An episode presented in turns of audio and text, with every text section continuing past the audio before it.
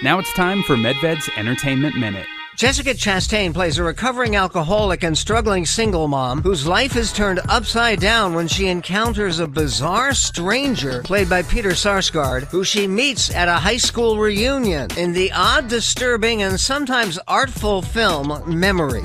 You alright? Listen, I apologize if I made you feel uncomfortable the other night. Why did you follow me home from the party?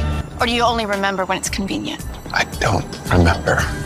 And that, the movie says, is because he's suffering from early onset dementia and is clearly disabled because of his illness. The film by Mexican writer director Michel Franco takes its time building up an unlikely romantic relationship, but these distinguished actors only occasionally make the attraction between two broken people seem at all credible. It's rated R for several detailed and extended sex scenes, and only two stars for Memory, a movie that is never particularly memorable.